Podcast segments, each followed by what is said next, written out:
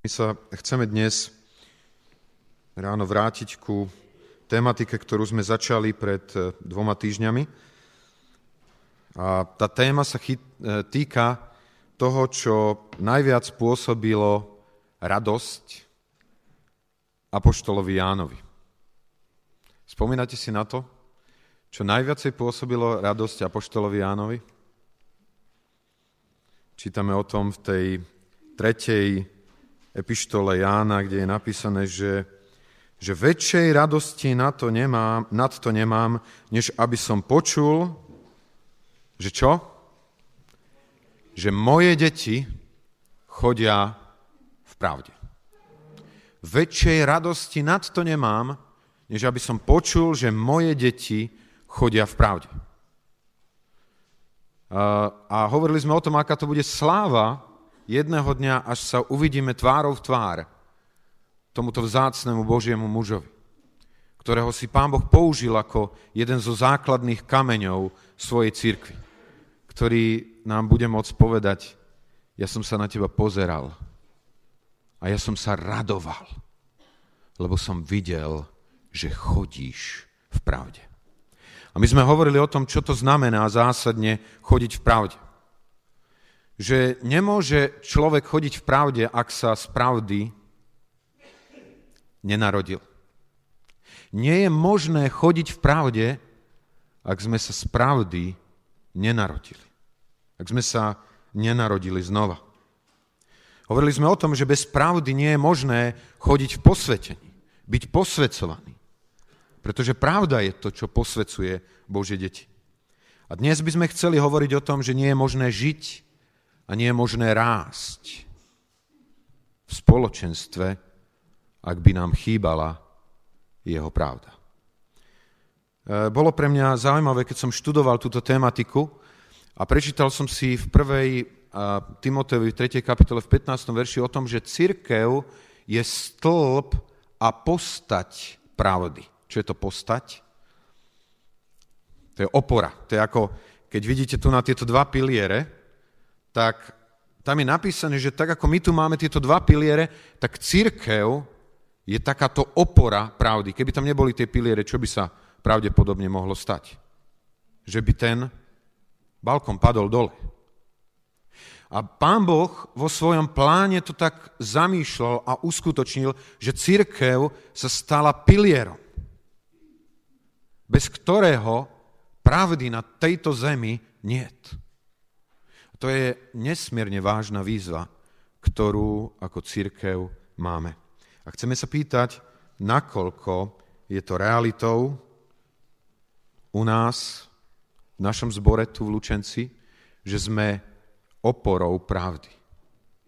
Nie len, že pravda samozrejme medzi nami existuje, ale že sme tými, ktorí podopierame pravdu, ktorá v tomto svete je. Takže e, budeme si čítať text Božieho slova z epištoly Pavla Efežanom, veľmi známe texty. A ja zase asi dnes nebudem hovoriť nič nového, len nás vyzývať k tomu, aby to, čo už poznáme, sme realizovali naplno v živote. Epištola Efežanom 4. kapitola, budeme čítať 11. až 16. verš a potom verš 25. Z úcty k Božiemu slovu povstaneme ku čítaniu tohoto slova. A on dal jedných za apoštolov, jedných za prorokov, jedných za evangelistov, jedných za pastierov a za učiteľov. Na zdokonaľovanie svetých ku dielu služby, na budovanie tela Kristovho. Až by sme všetci dospeli v jednotu viery a plného poznania Syna Božieho, v dokonalého muža k miere dospelosti plnosti Kristovej aby sme už neboli viacej nedospelými, zmietaní vlnami a semata nosení každým vetrom učenia, závratníctvom ľudí s chytralosťou mámy do bludu, ale aby sme hovoriac pravdu v láske, rástli v Neho v každej veci, v Neho, ktorý je hlavou Kristus, z ktorého všetko telo, príslušne dovedná pojené a spolu viazané, každým pojivom podávania výživy. Podľa pôsobenia v miere jedného každého dielu Vzrast tela si pôsobí na svoje budovanie sa v láske. A 25. verš. Preto zložiac zlož hovorte jeden každý pravdu so svojim blížným, lebo sme si navzájom údami. Toľko slov písma.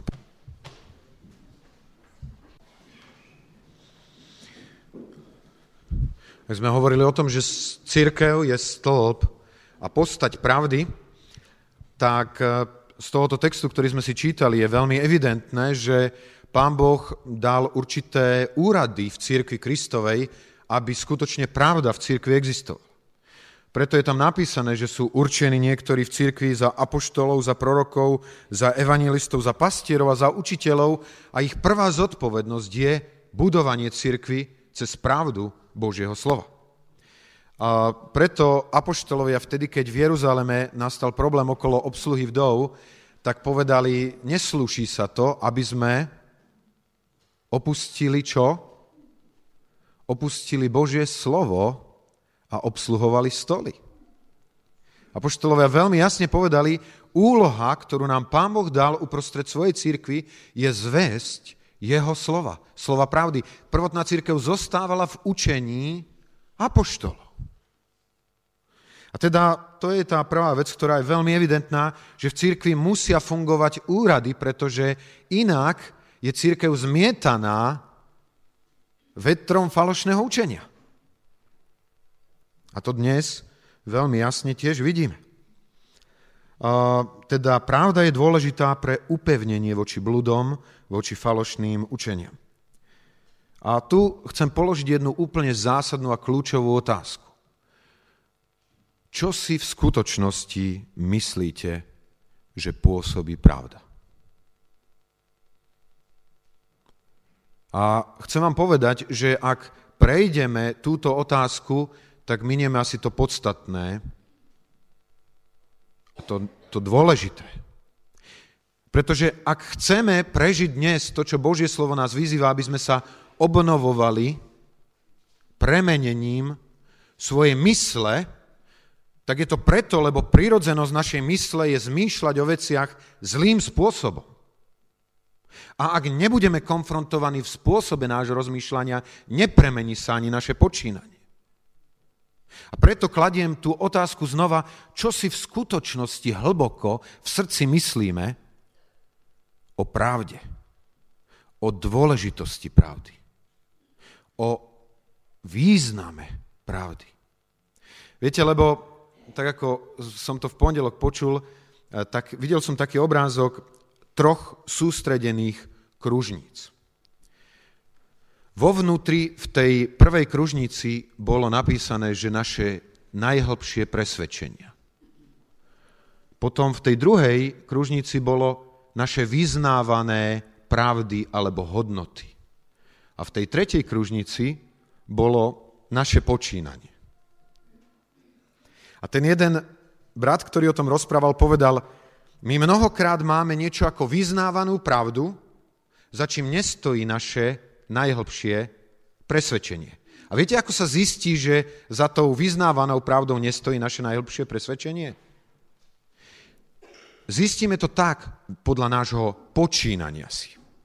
Lebo pamätajme si, naše počínanie je viacej ovplyvnené našim najhlbším presvedčením ako našimi vyznávanými pravdami.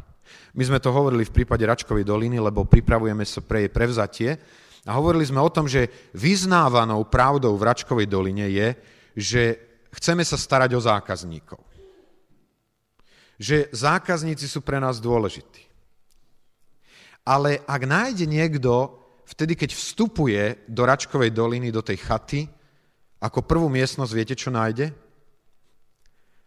Miestnosť, kde sa odkladajú topánky. Neviem, myslíte si, že je to štandard, že keď prídete do hotela, takže prvé, čo vás víta, je miestnosť s odkladaním topánok? Určite nie.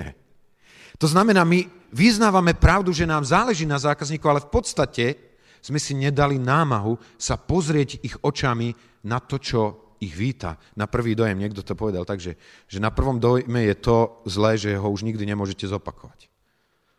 Máte len jednu šancu. A keď tu pokazíte, tak ste stratili človeka.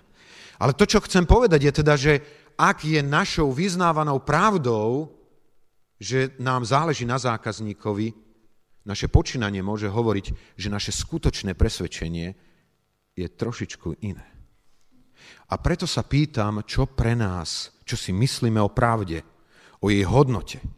Lebo som presvedčený, že je rozdiel medzi tým, čo vyznávame svojimi ústami a medzi tým, čomu v hĺbkach srdca veríme.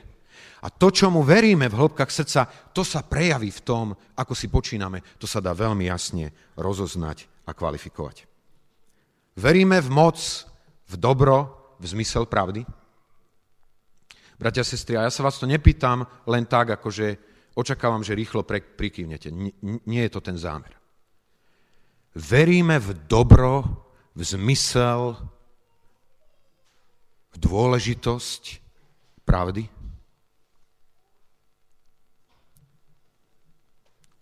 Viete, lebo ja, ja vám poviem, čo si ja myslím, že hlboko v nás je presvedčenie, že hovoriť pravdu sa neoplatí.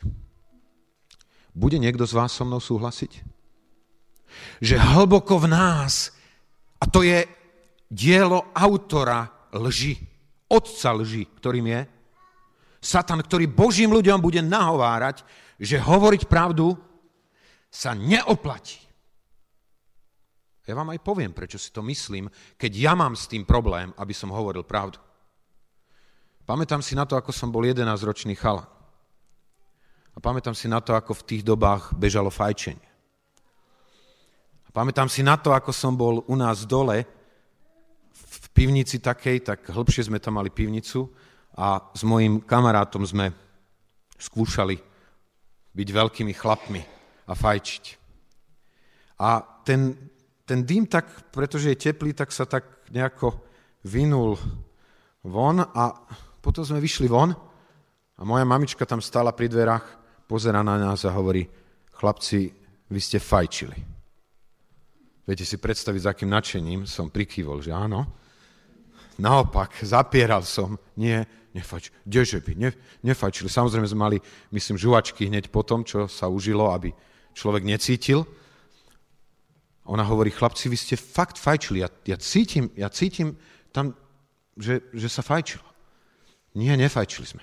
A moja mamička vtedy povedala jednu vec, na ktorú nezabudnem. Ak sa priznáte, nedostanete. A viete, čo sa stalo? Ja som sa priznal. A viete, čo sa stalo? Dostal som.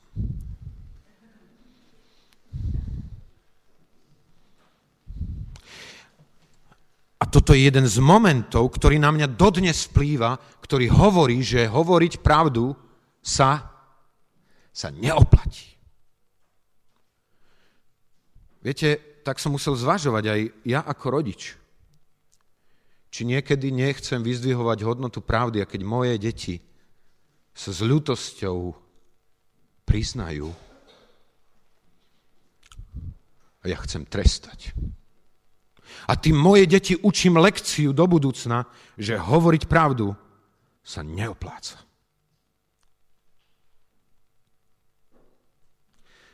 Z hromaždení sme počuli, hovorte pravdu.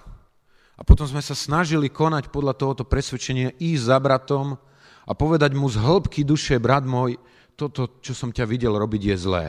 A zistili sme, že brat sa na nás urazil. Že sa nahneval. Že sa nám pokazil vzťah. Že sme prestali komunikovať. Povedzte mi, sme v hĺbke duše presvedčení, že sa oplatí hovoriť pravdu? Toto je kľúčová otázka. Ak chcem sebe, na prvom mieste sebe aj vám tu napovedať, že ak sa krútime v závislostiach na čomkoľvek, ak náš duchovný život vysychá, je to preto, lebo sme prijali ako církev klamstvo otca lži o tom, že hovoriť pravdu sa neoplatí. Len život v pravde je skutočne slobodný život. Chcem vám to povedať. My môžeme prijať toto klamstvo, že sa neoplatí hovoriť pravdu, ale súčasne sme prijali podpis ortiel, že budeme žiť v otroctve. Lebo bez pravdy nie je možné žiť v slobode. Môžu veriaci ľudia chodiť v klamstve? Čo si myslíte? Môžu. Viete prečo? Tento text Božieho slova je napísaný kam? Neveriacim ľuďom v Efeze. Hej? Nie. Apoštol Pavel píše veriacim ľuďom v Efeze a hovorím v tom 25. verši preto zložiac lož, hovorte pravdu. Keď im píše zložiac lož, hovorte pravdu, čo to predpokladá? Že tú lož na sebe oblečenú nosili deň čo deň. A preto im musí písať zložte lož a hovorte pravdu. Človek prirodzene chodí v lži o sebe samom, o svojom blížnom, aj o Bohu. To je naša prírodzenosť.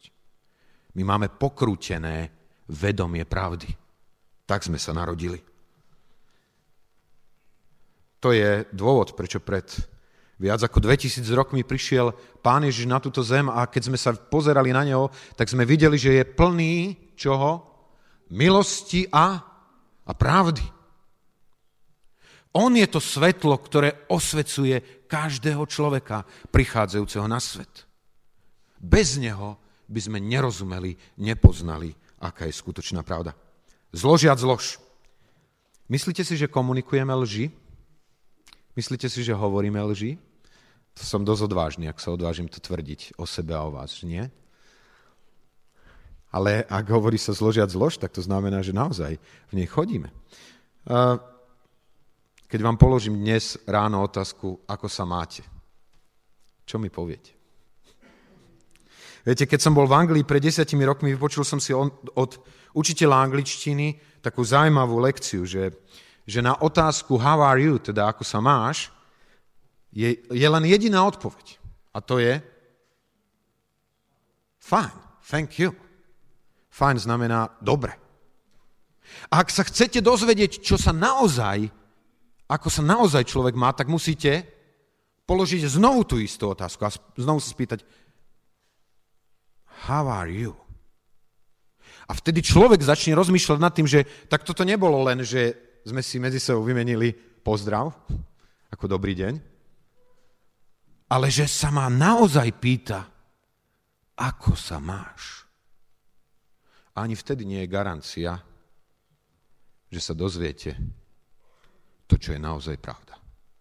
To, ako sa človek naozaj má. Viete, ja som si to aj v našom spoločenstve už otestoval jedenkrát.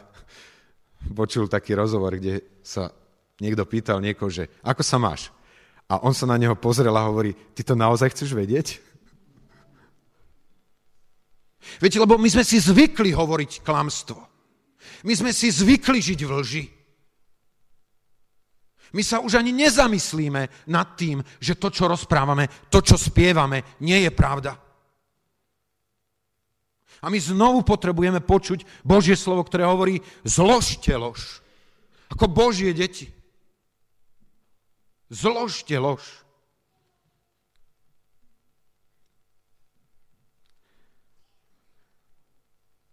Brat, prečo si nebol zhromaždený?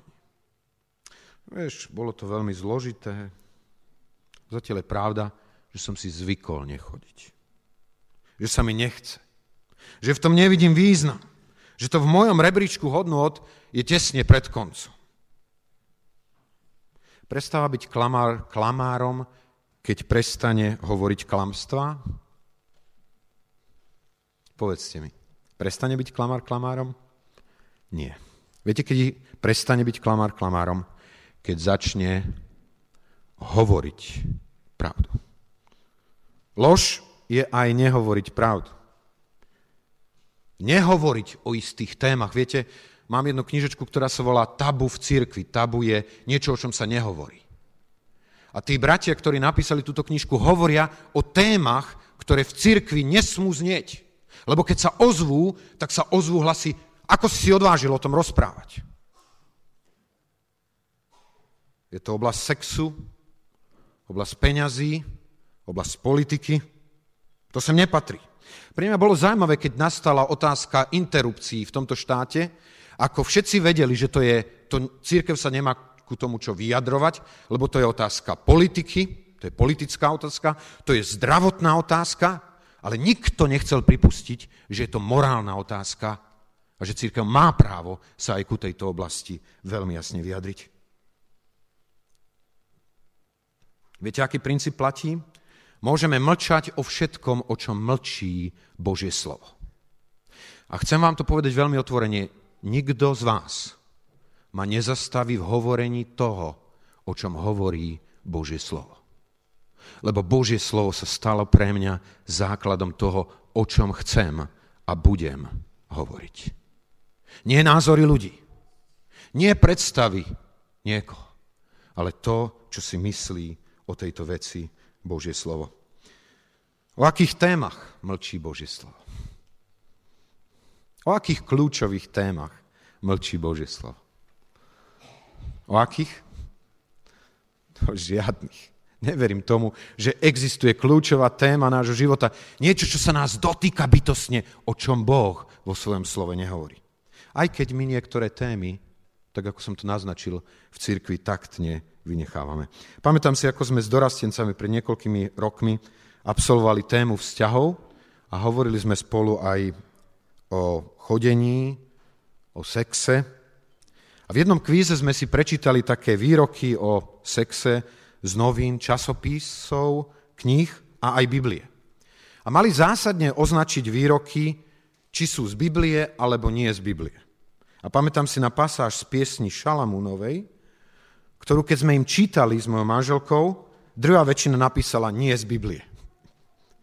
A pamätám si na to, keď sme im povedali, že toto sa naozaj v Biblii nachádza, ako všetci, ako sa im otvorili oči a kde? Náš Boh je praktický Boh. Je Boh pravdy. On nemá tabu v žiadnej oblasti. Však on celý život vytvoril. Ak my máme témy, o ktorých nehovoríme, pýtajme sa, je Boh pánom aj tejto oblasti môjho života? Dal som mu právo do nej hovoriť a preto môžem byť transparentný pred ľuďmi, ktorí sú okolo mňa?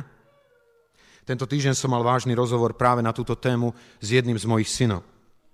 A musel som mu povedať to, čo mne môj otec nikdy nepovedal. A čo mi je dnes smutno na duši, že som to nikdy nepočul, pretože mnoho mojich kopancov v mojom živote je založených na tom, že sme nekomunikovali túto pravdu. Musel som mu povedať, Jakub, sú veci a obrázky, ktoré ľahko dostaneš do svojej hlavy. Ľahko ich dostaneš do svojej hlavy, ale nikdy ich z tej hlavy nedostaneš von. A bude to poznamenávať tvoje manželstvo.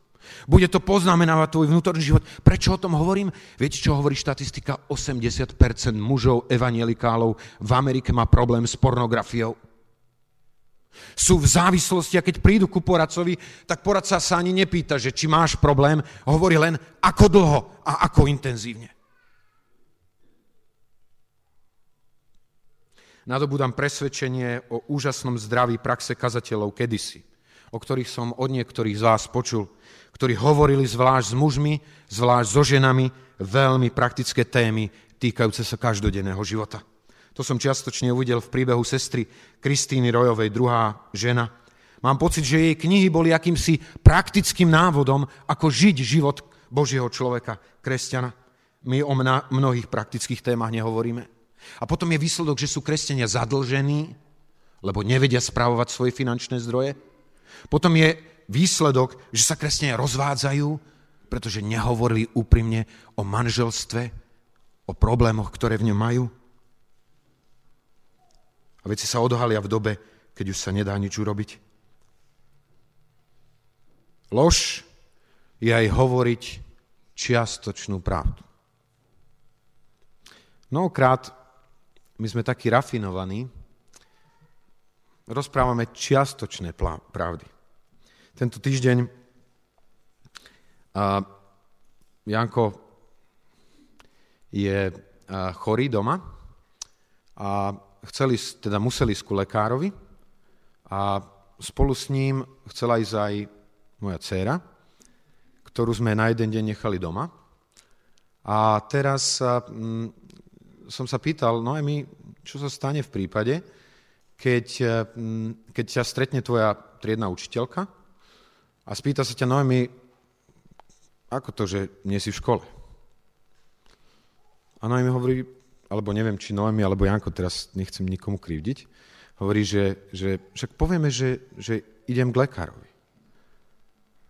Ona išla doprevádzať k lekárovi svojho brata. Bola to pravda? Nebola? Čiastočná? Moji drahí, chceme si povedať dnes veľmi jasne, že čiastočná pravda je úplná, úplná lož. A my vieme urobiť veci tak, aby sme niečo aj povedali, ale aj mali taký pocit, že však pravdu som povedal pritom niekde hlboko vo vnútri vedeli, že sú skutočnosti, ktoré nechceme odhaliť, ktoré nechceme povedať pravdivo. Koľko majstrovstva je v našom starom človeku, ako sa cíti dobre a klamať. Však som povedal pravdu. Lžou je aj hovoriť pravdu o hriechu brata za chrbátom brata. Viete, ja to dám úvodzovky nad to pravdu o hriechu brata za chrbátom brata. Ohováranie. Pamätajme, že to tiež patrí do kategórie lží, aj keď sme presvedčení, že zdieľame pravdivé informácie s inými ľuďmi. Prečo je to tak? Viete, prečo si môžem dovoliť tvrdiť, že rozprávanie pravdy za chrbátom brata je lžou? Viete prečo? Lebo ja som spoznal toho, ktorý je, je pravdou. A kto je to? Pán Ježiš Kristus. Pamätajte si, nemá, on ako pravda nemá nič dočinenia s rozprávaním tzv. pravdy za bratovým chrbátom. Ak si sa rozhodol robiť toto, pamätaj si, že nehovoríš pravdu, lebo tam nie je Ježiša Krista v tomto zdieľaní a v tejto komunikácii zložiac zlož. Je to ľahké alebo ťažké?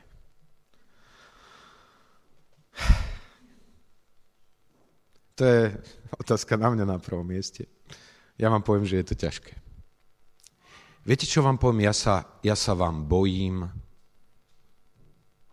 A hovorím to absolútne úprimne. Ja sa vám bojím hovoriť pravdu. Moje skúsenosti sú mnohokrát silnejšie ako intelektuálne presvedčenie, ktoré naplno v mysli má. A toto moje citové skúsenosti mi hovoria, nehovor, nebuď pravdivý, nebuď úplne transparentný, nebuď úplne otvorený. Môžu ťa zraniť. Bojím sa, že niekoho z vás stratí. Bojím sa, že sa mi pokazia vzťahy. Bojím sa, že sa skomplikuje môj život ako kazateľa Božího slova tu v Lučenci. Tiež sa mi zdá, že som nebol stvorený pre určitú pravdu. Viete, Pán Boh mi asi dal duchovné obdarovanie, ktoré je obdarovaním povzbudzovania. Ale vždy znovu a znovu to tak rozlišujem, hovorím, ja som dostal obdarovanie povzbudzovať, ale nie napomínať. Ja nechcem napomínať. Ja sa bojím napomínať. Ja to neviem. Ja to nedokážem. Viete, čo je pravda Božieho slova? a tu musím konfrontovať samého seba, ten text 24. verš hovorí niečo vzácného a jedinečného, čo potrebujeme znovu a znovu počuť. Čo hovorí 24. verš? A obliekli si nového človeka, stvoreného podľa Boha v spravodlivosti a, a svetosti čoho? Pravdy. Moji drahí, chcem vám povedať, a to je obvinenie je na mňa. Nikto z nás, kto sme sa narodili znovu, nemôže hovoriť odteraz, že sme neboli stvorení preto, aby sme hovorili pravdu. Prečo? Lebo náš nový človek bol stvorený podľa Boha spravodlivosti a v svetosti pravdy. A celý náš problém je, viete čo? Že my si to, tohoto nového človeka na seba nechceme obliecť. Že nám nevyhovuje náš nový človek lebo je to komplikácia pre život. Lebo nám to v mnohom stiaží život.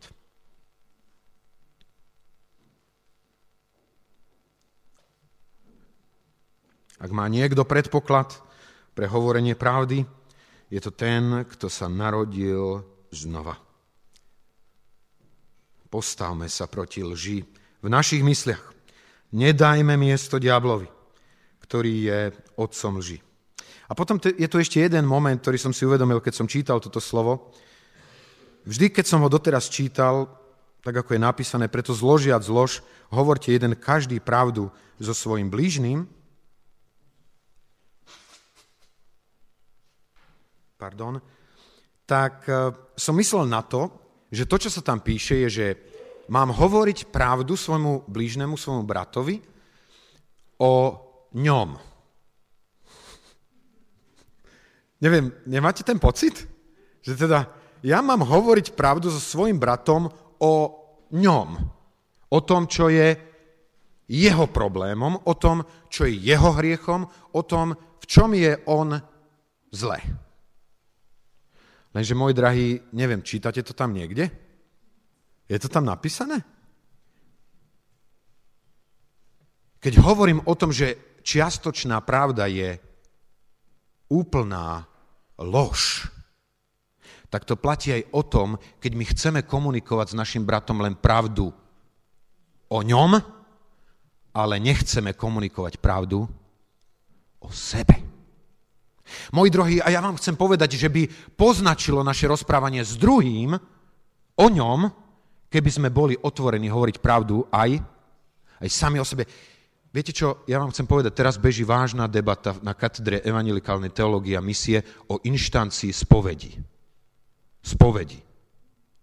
Lebo my ako evangelikáli sme boli veľmi hrdí a škrtli sme v katolicizme inštanciu spovedi. Ale viete, čo sa nám stalo? Že sa nám vytratila pravda Božieho slova, ktorá hovorí, vyznávajte si jeden druhému hriechy a modlite sa brat za brata, aby ste boli aby ste boli uzdravení.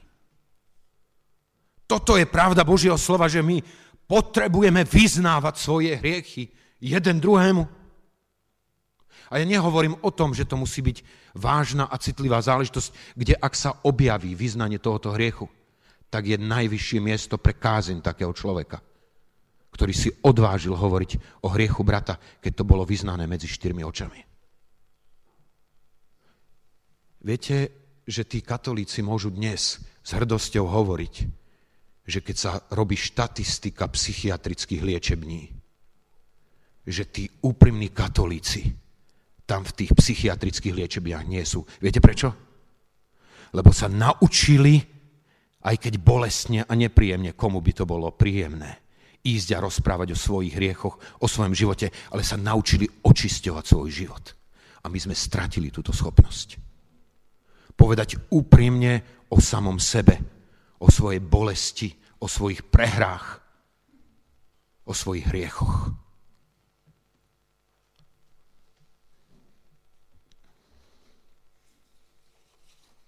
Aj preto je medzi nami viacej ľudí, ktorí majú psychické problémy. Lebo to s tým veľmi súvisí. A pamätajte si, dneska to bude nová zväz, ktorú nám psychológia bude kričať zo všetkých strán. Viete, čo objavili psychológovia? Že to najdôležitejšie pre náš vnútorný, zdravý psychický život je, viete čo? Odpustenie. Na toto prišli. Po 2000 rokoch na to prišli, že to najdôležitejšie pre moju dušu je to, aby som mal vedomie, že mi bolo odpustené. Viete, a my neobídeme brata pri odpustení mnohokrát. Sedeli v kúpeľni včera s mojou manželkou a ja som jej hovoril, Estrka, ja som taký smutný zo seba. Som taký smutný zo seba, aký ja viem byť zúrivec. My potrebujeme vyznanie pravdy o samom sebe. Prečo? Máme presvedčenie, že keď milujeme brata, nemôžeme ho zraniť hovorením pravdy. Pravda bez lásky, aj láska bez pravdy nebudujú. A v skutočnosti podľa mňa ani neexistujú. Existuje len skutočná pravda, ktorá je súčasne láska. A láska, ktorá je súčasne pravda. A to je Pán Ježiš Kristus. Hovoriť pravdu sa oplatí, lebo je to to, čo najviac buduje. Moji drahí, chcem vám povedať, že som bol doteraz presvedčený o milión veciach, že budujú. Dneska chcem povedať, že verím tomu, že ak niečo buduje život človeka a církvy, tak je to pravda.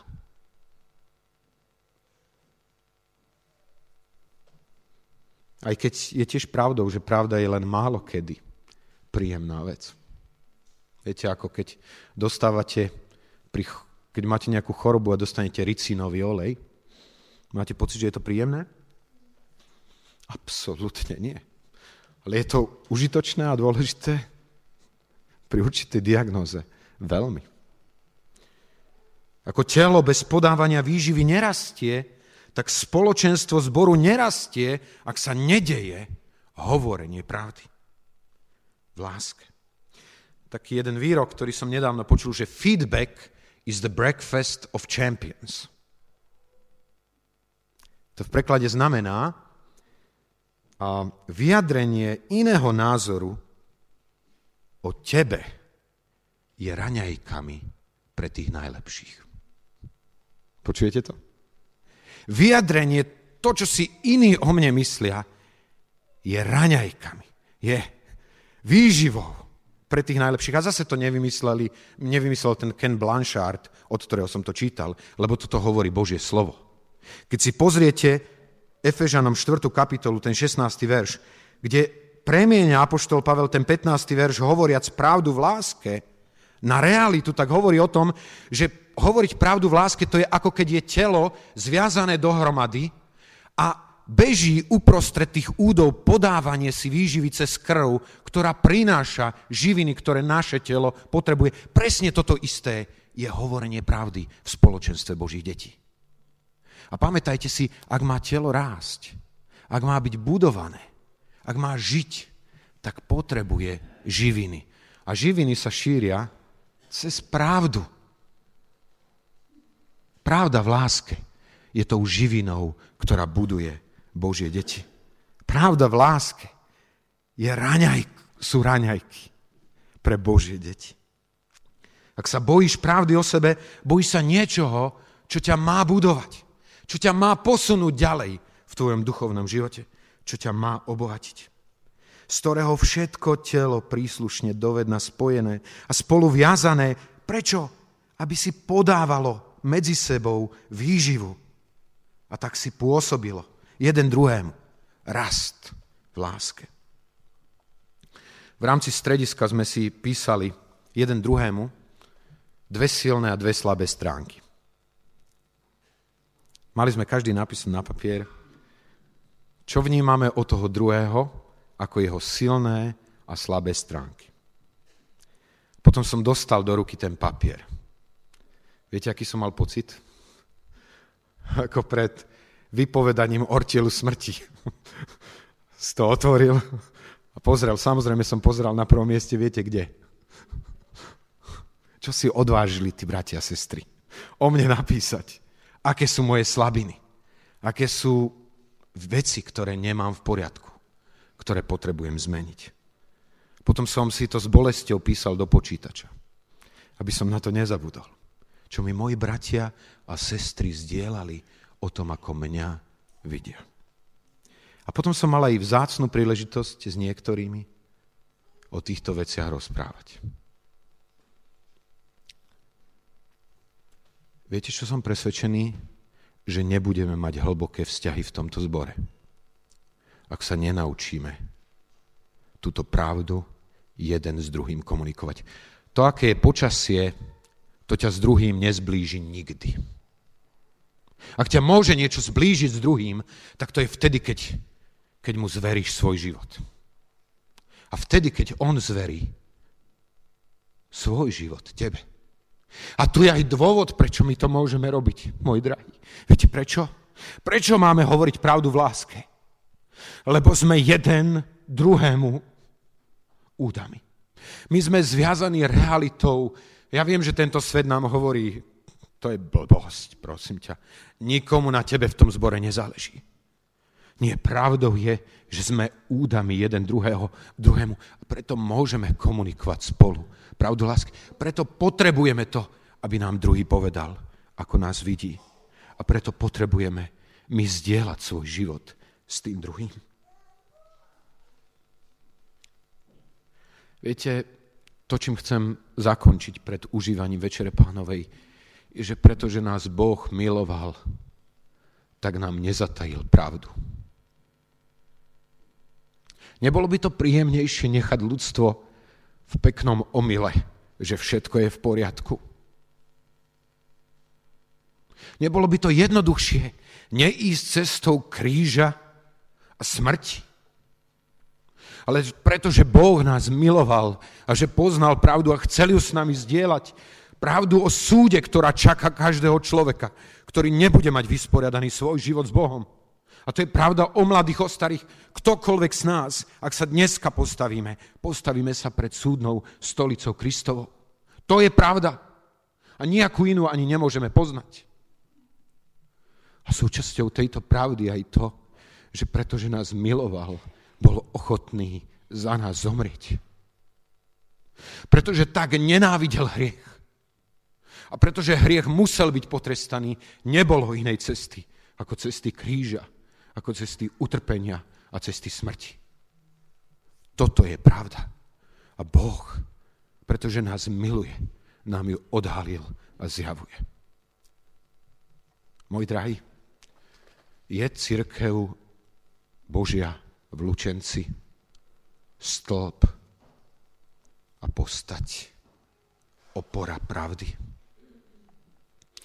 Alebo má církev v Lučenci ísť pred svojho pána a povedať, pane, boli sme ti neverní. Naučili sme sa hovoriť polopravdy. Naučili, naučili sme sa mlčať o určitých témach. Naučili sme sa obchádzať veci, ktoré boli vážne, dôležité. A vďaka tomu nám chýbajú vzťahy. Vďaka tomu nerastieme duchovne. Vďaka tomu nemáme slobodu od závislosti. Boží ľudia, tak ako Božie slovo vyzvalo mňa, chcem ja vyzývať vás dnes. Urobme rozhodnutie, ku ktorému nás toto slovo volá, a to je zložme, zložme lož a oblečme si na seba toho nového človeka, stvoreného podľa Boha v spravodlivosti a v svetosti pravdy. Nech to Pán uskutoční v živote každého z nás. Amen. Skloňme svoje hlavy, prosím, modlitbe.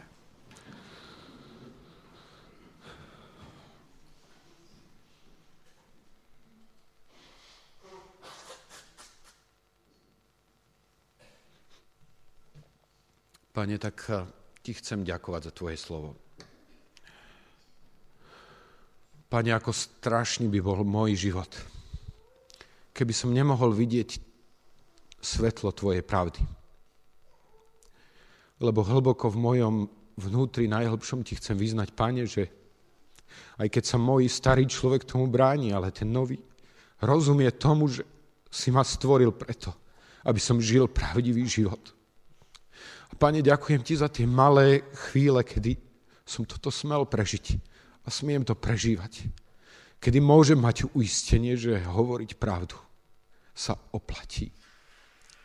Pane, ďakujem za potvrdenie Tvojho slova pre každého z nás, aby sme sa neuspokojili s iným životom ako životom v pravde. Pane, chcem Ti vyznať aj svoju, svoj strach, svoje obavy zo zranenia, z otvorenia problémov, ktoré sú bolavé. Pane, ale chcem ti ďakovať za to, že ty si povedal vo svojom slove. Ty si nám to dal ako úlohu, ako príkaz. Pane, prosím, pomôž každému z nás. Aby aj keď so strachom, aj keď schvením sa, ale sme boli ochotní zložiť každú lož a hovoriť celú pravdu v láske.